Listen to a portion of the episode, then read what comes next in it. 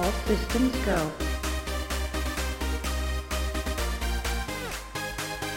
You've been a very good boy.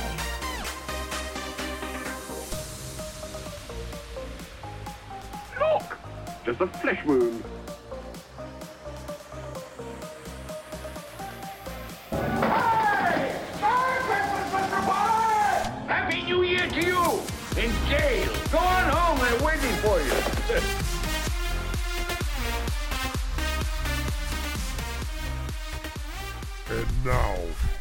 Podcast that dares to go where?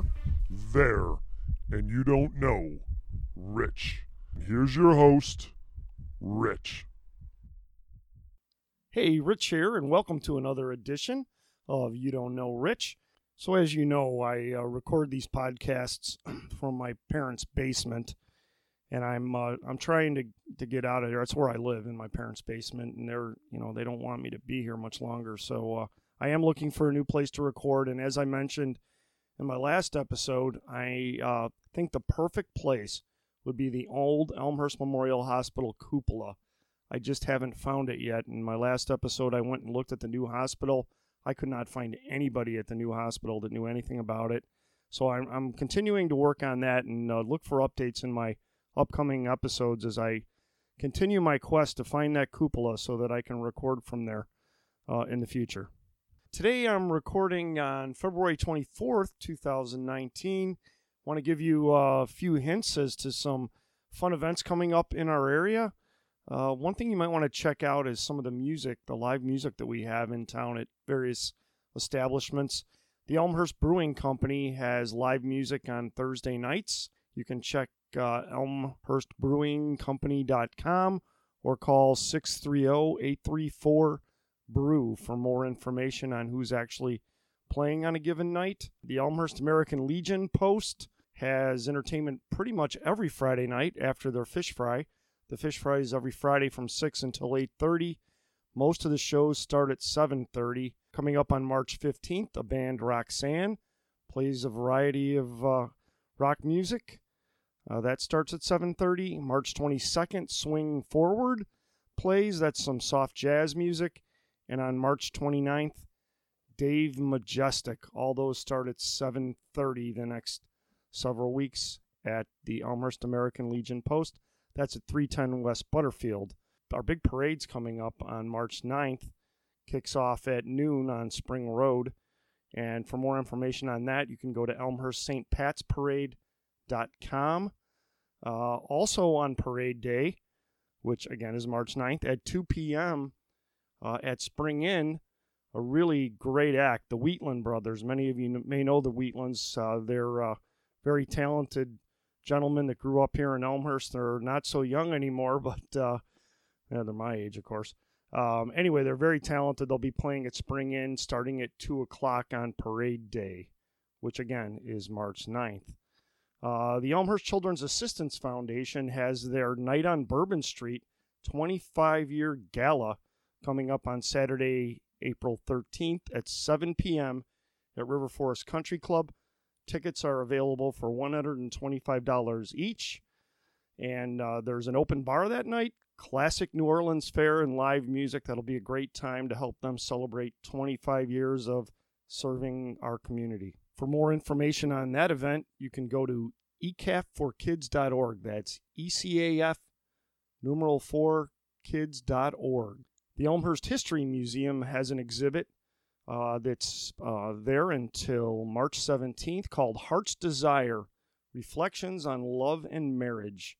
They're sponsoring a Lincoln Douglas debate reenactment. Uh, Lincoln and Douglas uh, engaged in a series of seven debates in the 1850s, leading up to uh, what was eventually Abraham Lincoln's election as President of the United States. So, Sunday, March 31st from 2 to 3 p.m. Check out elmhursthistory.org for more information. And I'd like to try to give a plug for some uh, places in town that some of you may not have checked out yet. And one of those is at the Elmhurst Public Library, and it's the Makery. And it's a space down in the lower level, the basement, so to speak. I know that's not a politically correct term. It's a garden level. How about that? Uh, it's open uh, every day but Monday. There's all kinds of neat things in there to help you design, collaborate, create uh, using uh, tools and technology that's available down there, and it's a great space. There are button makers, poster printers, knitting machines, 3D printers, a t shirt press, laser cutters, uh, CNC machines, Dremel tools, embroidery machines, all kinds of hand tools, screwdrivers, all the above. Um, check out elmhurstpubliclibrary.org. I'd really suggest you go check that out if you haven't. They also have the uh, Library of Extraordinary Things over at the Elmhurst Public Library. It's really neat. You can rent or check out, so to speak, as if it were a book. Turntables, kitchen tools, phone chargers, Wi Fi hotspots, games, sewing machines, projectors, all kinds of neat things. And that, that's just a very small list. There's many things on that list. So check them out at the Elmhurst Public Library, and those uh, extraordinary things are available right at the front checkout desk. So again, elmhurstpubliclibrary.org. Check it out. Today we're uh, in our series of uh, veterans from the Elmhurst American Legion post uh, THB 187. We are uh, so helping them celebrate 100 years serving Elmhurst and the veterans of the area. And today's guest is a member of the post. His name's Kevin Calkins. Kevin uh, lives here in Elmhurst and served in the United States Army during Vietnam. Welcome, Kevin. Thank you. So tell me, Kevin, where did you grow up? I grew up in the on the west side of Chicago, in the Austin area. Okay, and uh, how long did you live there? I lived there for about 28 years, and then my wife and I, in 1974, bought our first house in Elmhurst. And uh, where'd you go to high school? I went to St. Patrick High School in Chicago. And uh, we we talked before the show, and you mentioned that you got that letter in the mail back in the late '60s from the uh, Selective Service. So, tell me a little bit about uh, receiving that uh, that letter and how you felt about it. Well, that was my draft notice, uh, and they preface it by saying greetings. That's why I was showing it to you. It's kind of a kind of a humorous uh, preference that we all used to use. But anyway, um, I graduated in high school in '67 Ju- June of 67, and I was drafted in January of 68. I was 18 years old. What were you doing between the time you graduated from high school and you got the draft notice? I was working. I was not in school. If I'd have been in school, college, uh, I would have had a 2S deferment and I would not have been drafted. But uh, college wasn't for me, and I knew I was going to be drafted, and uh, I was okay with that. And uh, if you hadn't been drafted, would you have enlisted or? you- Yes, I probably would have, yeah. So tell me about uh, day one. So you go report. Uh, where do you go from there? Well, I just went. Uh, my actual day of taking the oath was the same day as my physical because I was I had pushed my draft up. So day one, I went down to 600 West Van Buren, had a physical, uh, along with hundreds of other guys. And then if you passed your physical, you took the oath right there. And I was on a bus down to Fort Campbell, Kentucky that evening for basic training. And how long were you at Fort Campbell? Basic training was 12 weeks. And then uh, you're you uh, obviously after basic training you you train in a specialty. So what was your specialty or your MOS at that yes. point? After basic infantry training, uh, you were assigned an MOS, a military occupation, and mine was an artillery surveyor. Did you have any choice in that, or was that just No, Calkins? You're you're going to be an artillery surveyor, Yes, yes. one of those. you know, you were tested for stuff, um, but I don't know. Back in '68, there were so many guys. I don't know how extensive. Um, I mean, I saw college graduates in the infantry, college graduates in Mhm. the artillery. So uh, I'm sure some of their MOS were based on their education. But me, having no college, just being high school, uh, I was just randomly picked uh, to be an artillery surveyor. And where did you uh, get that training to be an artillery surveyor? I went from Fort Campbell, Kentucky, to Fort Sill, Oklahoma. That's the artillery center. For the Bus, train, both. Um, I flew. Okay. I, well, geez, I yeah, we flew from. I Um, forgot all about those airplanes. Yeah, we uh, we flew from uh, Clarksville, Tennessee. There's a Clarksville, Kentucky. Fort Campbell's half of it's in Tennessee, half of it's in Kentucky. It was all 50 years. It was kind of a blur to me, but we flew to Fort uh, Sill, Oklahoma, and I started training as an artillery surveyor, school and training, and And how long did that school take? that school was three months. Okay, and then so three months are over. You're an artillery surveyor, correct? And uh, what happened then? Uh, after a 30 day leave, I was shipped off to Vietnam. Okay, so so tell me about where you uh, where you were stationed in Vietnam and uh, Yeah. where you started at least in Vietnam. Sure. Uh, when I got to Vietnam, we uh, the um, the newcoming the newcomers center. That's what I'll call it. I forget the military name for it. We landed in a place called Qui Nhon, up in the Central Highlands, and I was assigned to First Field Force. It's an artillery uh, battalion. Actually, it's an ar- artillery division, and my battalion was the Seventh Battalion, Thirteenth Field Artillery, part of First Field Forces anyway, our area of deployment was Central Highlands in Vietnam. It would be um, um, there was I Corps, two Corps, three Corps, four Corps. I was in two core, up in the Central Highlands, in the mountains. And do you you kind of ease into what you're going to do, or do they just kind of No, put you? Hey, hey, you're it, pal. yeah, yeah. I mean, uh, uh, see, Vietnam. It was a war where guys were on thirteen or twelve month rotations, so new guys were constantly coming in, and uh, the guys who had been there a year were constantly leaving. So you you replace somebody immediately, you know. And uh, how close were you to uh, when you first got there to the action, so to speak?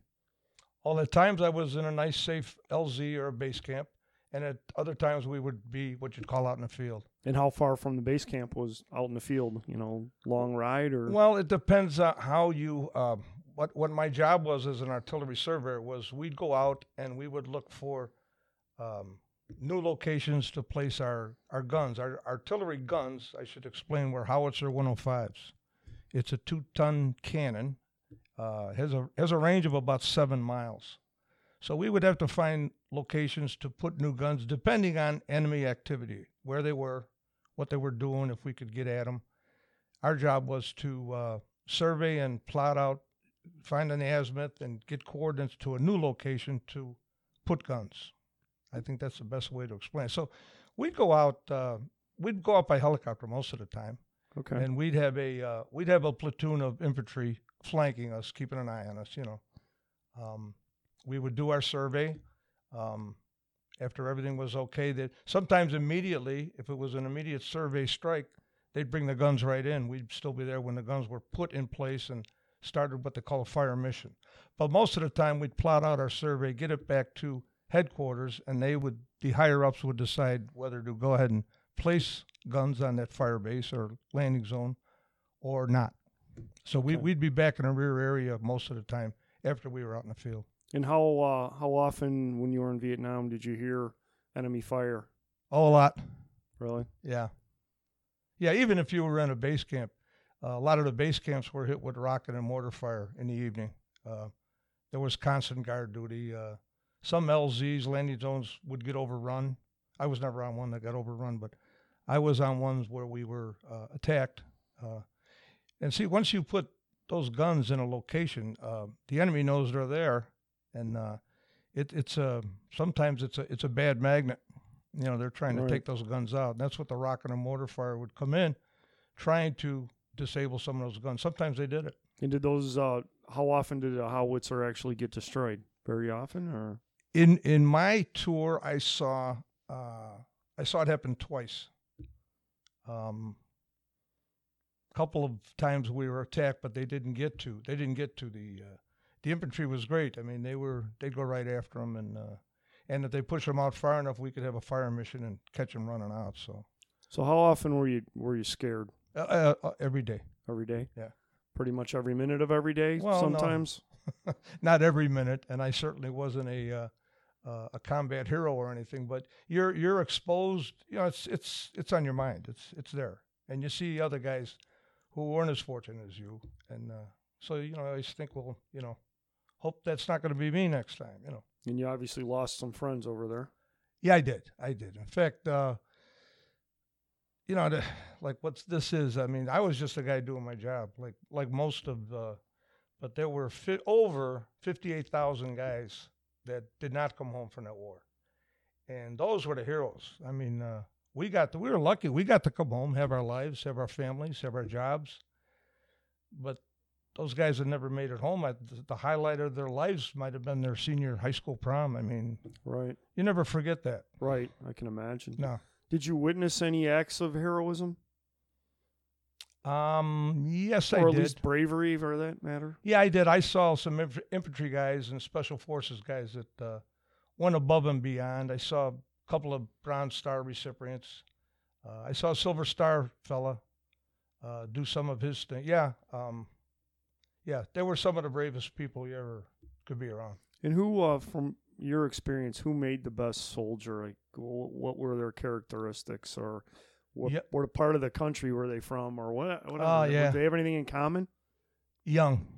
I think the best soldiers were 18, 19 year olds Okay. because uh, we just didn't. Um, uh, not that I was the best, but um, I don't know. I don't know how to answer. I just think the younger guys, and w- it was mostly young guys over there. Um, Yeah, we sent our kids, right? Yeah, And you were one of them. yeah, and uh, most of the officers I thought were pretty qualified, pretty good, but some were not. I'll Did- just leave it at that. Did you have any uh, guys that you were under their command that you really respected that Yeah. were mentors, or and what were they like You know what? You didn't get to know the officers long enough because, like I say, it was a 12 month rotation, and field officers uh, actually were on six month rotations after their rank of, I think, second lieutenant, maybe captain. So you, the enlisted men and the officers really didn't mixed very well or uh, very often. In the field, you got to know them a little bit, but uh, yeah, then you'd come back and the army, like all branches of service, I think they made a distinction of keeping officers and EM kind of isolated from each other. And you were uh, classified at least at one point during your service as an E5 Yeah, or uh, specialist fifth class, Yes. which is the equivalent to a sergeant. yeah. Um, how long did it take you to achieve that rank? Um, of the two years I was in the army, it took, um, I would say, 15 months. I'd say the last, um, I don't know exactly, the last five months of my tour, I was an E5. Uh, I went over there as an E4. How long were you in Vietnam altogether? Uh, 12 months and a day. And did you? At what point did you know you were only going to be there a year? Like, Oh, as soon as you go, as soon so as you're, you're pretty pretty assured of that. Oh yeah, that's that was the regulation tour of anybody going to Vietnam, a 12 month tour. Early on, the Marine Corps was a 13 month tour, Okay. but I went in 1968, and it was back to 12 months for the Marines too. So And did uh, and did some folks have to do more than one tour there? They come back for a while and go back. oh, some guys volunteered for second tours. Yeah, Okay. some guys. Um, Could they could they force you to go on a second tour? I mean, No. did they do that generally? no, no, and uh, guys who were wounded, and I was not wounded. Uh, anybody wounded over three times uh, was sent home. So it sounds like you know between your basic training and your MOS training, and you said you had some leave. You were probably in about seven months when you got sent over there. Does that sound about right? Or did I do my math right? Um, Somewhere in that range. yeah, see, January. No, actually, a little longer. Uh, Okay. it was about nine months. Okay, I so don't- so then they send you back, and you're not finished with your. No, I was done. I was done. I had, I had uh, less than. If you had less than three months of active duty left on your hitch, whether you were drafted or you enlisted, if you had less than three months left when your 12 months was up overseas, you, you were discharged because of your overseas duty. Okay, so and I had like two months left. I got out about two months early, actually. and then uh, what'd you do after you got out of the service? I became well. I uh, I was going to go to college, and that didn't take long for me to realize that uh, it wasn't for me. So I got an apprenticeship in the local 134. I was an electrician for 41 years. IBEW. And uh, and I know now you're retired. Yes, I am. Does that feel good? It feels great. well, well deserved rest. So uh, you uh, obviously met a lot of guys uh, that you served with, and I assume they were mostly guys over in Vietnam. Tell me about the bond you have with them, and then uh, whether or not you've stayed in touch with them. Oh yeah, yeah. Super guys, guys. You, uh, you know, I'm I'm 70 years old, and only one year of my life was Vietnam, but it's something you think about every day. Uh, I met guys there that uh, we still are very close, and even though we hardly ever see each other, we have reunions occasionally. Uh, actually, once a year, our our unit, our Seventh Battalion, 13th Artillery, has a reunion. And how many guys does that entail or encompass? How Well- about the battalion was in Vietnam for four years. Now we were all there for one year stints, so there were guys ahead of me after me that I never met Okay. in Vietnam, but I've met them at reunions. So it we get about hundred strong with, and then wives or you know spouses, and uh, it's um, it's nice to get together. We waited about forty years before we ever had a reunion, and then about ten years ago, this will be our tenth one coming up. A fella just had an idea of getting on, get some emails and get some. Uh, he put it together, and the first one we had ten years ago was in um, Chattanooga, Tennessee. There were eighteen of us there. Now we have one every year at different locations, and there's over a hundred that come. So it snowballed pretty well, guys. That's my point. Uh, you want to see these guys. I know. bet. Yeah. Well, nobody else understands what you went through other than those guys. Yeah, and it's it's hard to talk to people. I, I don't usually talk about Vietnam to too many, I, but I can talk to guys who have been there very easily. hmm You know, Sure. Well, you know, most of us can't understand what you went through. We and we- that's okay. That's okay. well, but you know, we're we're grateful for what you went I through. we appreciate just that. we can just never understand it, and that's what we're hoping to do with this podcast Thanks and for doing uh, this, yeah. is uh, highlighting uh, some of you who served. Um, so, any regrets about your service? Like, would you like to have stayed in longer? Or obviously, you have regrets about the people you lost, but Yeah, that's my main regret. Friends, uh, no, I was ready to get out. I had had enough of, uh, you know, I was a young kid and I didn't realize till I got there what war was like. I was very disillusioned about war. So uh, when I saw the reality of it, no, that's not for me. I uh, every day bad things happen. So uh, no, I was ready to get out, and uh, and I give credit to people who do stay in, and uh, but uh, I, I would rather come back and have a life that I've had. I think. what um what aspect of your service makes you most proud? Um, oh, gee, just that I served. I did. I did my job. You know, I did was I. wa- I did what I was asked to do. And how'd your family feel about your service? Your your folks and Well, they didn't want to not see your me family go. today, but Yeah, right. Um, well, they were. You know, they didn't like seeing me go, especially at 18 years old. You're very young at 18. Uh, you think you know everything. Uh, you don't. But they they were proud of what I did. You know, they were happy I got home okay. sure, Yeah. that was probably their biggest concern, wasn't it? As all families were back then. Uh, they just wanted their sons and husbands home. You know. Right. So your service brought you to be a member of the uh, Elmhurst American Legion post. Were you ever a, a member of another post before this one? Well, I'm a I'm a member of uh, Vietnam Veterans of America, Chapter 242 out of Chicago, and I've been a member of them with them since they were formed in 1982. After the um, no, maybe it was 80. Whenever we had the parade in Chicago, the Welcome Home Parade, might have been 86. I'm not sure the year, but we started Vietnam Veterans of America, a Chicago chapter. So I've been a member there, and I'm active there too. I'm pretty active with them too. But I've been at the American Legion for uh, about 30 years here in Elmhurst. Yeah. Okay. And uh, you enjoy that, obviously. Oh, sure. Great people. They Yeah. do a great job. what do you get out of that membership, and what what makes you feel good about it? Just uh, social. It's more of a social thing for me. I don't. Uh, not looking for anything out of it. Just uh, it's a, it's a social place where you can uh, uh, be with friends. I have a lot of friends there. You know. Have you met some folks that served at other times that you know other than Vietnam? Oh, sure. World War II guys, Korean guys. Um, heck, when I first joined the post, there were a couple of World War One guys still. Really? Yeah, yeah, there were. Yeah, and very a, a whole lot of World War II fellas. Most of them are. There's not too many of them left. You know. So I know that uh, you know we talked with Commander Scudder in the last show, and he mentioned there's just a handful of the World War II's left, and maybe 15 or so Korean War vets Mhm. left. So uh, it sounds like the lion's share is Vietnam era vets, and and some. yeah, we could use some more. You can always use some more. And there's an auxiliary of uh, non-veterans who are part of the American Legion. Thank God for them because they bring our numbers up. But you know, there's other there's other veteran organizations that some guys are. You know, VFW.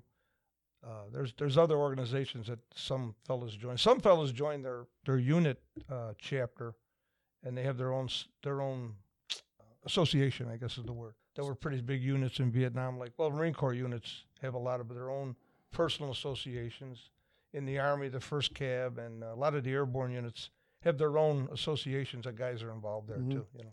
So I know that um, you were uh, you were kind of the catalyst behind getting our uh, Vietnam Memorial here in Elmhurst refurbished and and tell us a little bit about the history of that memorial Sure. and how it kind of got lost and nobody knew about it. Yeah, well, uh, I mean, a lot of us didn't even know it was there. It was, it was, it was a plaque in the ground. It was placed there in eighty. Oh, I gotta get my memory going here. Whatever year we had the traveling wall come to Wilder Park, Okay. Maybe you In the eighties. I don't remember the exact Yeah, I don't either, but it was Yeah. eighties. It was eighties. Anyway, they, it was on the ground, and uh, what it is is the names of fourteen Elmhurst residents who died in Vietnam um, during the war. And uh, over the years, it was getting uh, getting kind of beat up. It's just a, it's a brass plaque with the names, Mhm. uh, the date, the KIA, the killed in action date, and stuff like that. and it was actually it was kind of hard to see, right? It was Very hard to see. Yeah. half grown over or whatever. Yeah, and uh, they had planted a nice tree um, behind it, and uh, the tree is still there. And uh, anyway, I just had an idea. Why don't we get this thing up up off the ground? You know, it had been chipped by landscapers and weather, and uh, Mhm. so um, I just went to the city council and I said, uh, "How about if uh, uh, I can't exactly, I, I don't know exactly how we did it. I, I just approached them and said, I'd like to uh, raise it, maybe put it on a uh, piece of granite, piece Mhm. of marble or granite." And they said, "Well, uh, it's going to cost such and such amount of money. Uh, go for it." I said, "Okay, we'll we'll we'll try." So I did. I just got a bunch of people. People a bit were great. I mean, uh, all over the community, non-veterans, uh, veterans, uh, uh, businesses, banks, Elmhurst College. Uh, oh my God, library. What did it cost overall to get that? It was ten. It was ten thousand dollars. We got Wow. a piece of granite. Not a small project. No, but boy, with the help we had, it was it was not hard to do, and I didn't do it all alone. People, everybody helped. It was No, but you were at the center of it. I know yeah, that. so- got it going, but uh, it just snowballed. It was a great. Uh, people got behind it. And then, and when when was that that you got that? That we re- uh, dedicated it on uh, Veterans Day of um, seventeen, Okay, maybe sixteen, it's been it's been two or three. two or three. years. Yeah, yeah, yeah. We were uh, we were either gonna. It depended on how how the money came in, you know, and when Right. we went to Troost um, uh, Monument Company. Monument, and they were they were wonderful. So it kind of depended on when they could, uh, you know, a hole had to be dug and footings had to be put in, concrete poured, and uh, so it coincided with uh, that year's Veterans Day rather than Memorial Day. So we did it then, and how far is it from where it was in the ground? Uh, right, the same Right, spot. same- yeah, So it's directly east of the the main Veterans Memorial, I think, Yes. in the park, right? So and just west of Cottage Hill, okay, um, right near the uh, just south of the playground a little bit there by the picnic area, just west of the picnic and, area. and north of the the museum there, or uh, the Uh, Rock Museum. Yes, just just north of there, yeah. Okay. And now we have a light on it. The park district was great. I, uh, last year, I asked them to, can we light this thing up at night? And uh, boom, they just they didn't even want us to raise any money for that. They said, yeah, we'd be glad, and they did. So you can see it at night pretty nicely now with the with the light on it. It's pretty Right. nice, yeah. Well, uh, you know, I'm sure you're pretty proud of that, and your uh, Vietnam brothers are too. So uh, oh yeah, yeah. that that was a great thing, and it, and then you got a little honor from that uh, at uh, Dan Gibbons Turkey Trot. Was that year before last, or was it this past year? Uh, that was two years ago. Danny okay, Danny asked me to be the official starter, so uh, I thought, okay. that's pretty neat, isn't it? it was cool. Yeah, it was cool. So, what's the view like from up there on yeah, that like uh, you're platform? Yeah, like you're some kind of celebrity or something. Was, no, it was very nice of Dan to uh, ask me to do that. so, tell me uh, just a little bit about your family, your wife, your kids, grandkids. Well, I, my wife Marianne works at Community Bank. Uh, she's been here a long time. She, we have uh, two children, two daughters. Uh, Caroline is uh, 41 years old, married with two kids in Lombard. Her husband Ross, and then my other daughter Sarah, 40 years old, is married to um, her husband Joe, and they have uh, a son and a daughter. So we have four grandkids. Great, and, and lucky for you, you did not say your wife's age. Oh no, Smart no, man, No, I, very I, smart man. I, I know when to draw the line. Yeah. She's a lot younger than me. She a lot younger. Yeah. Well, Kevin, uh, really enjoyed this. Thanks for spending a little bit of time uh, with us, and uh, also thank you for your service to the United States Army and Thanks. to the people. Thank you for what you're doing for the Legion. Oh, Thank you thanks, very Kevin. much. Enjoyed it. Take care. Thank you. Bye.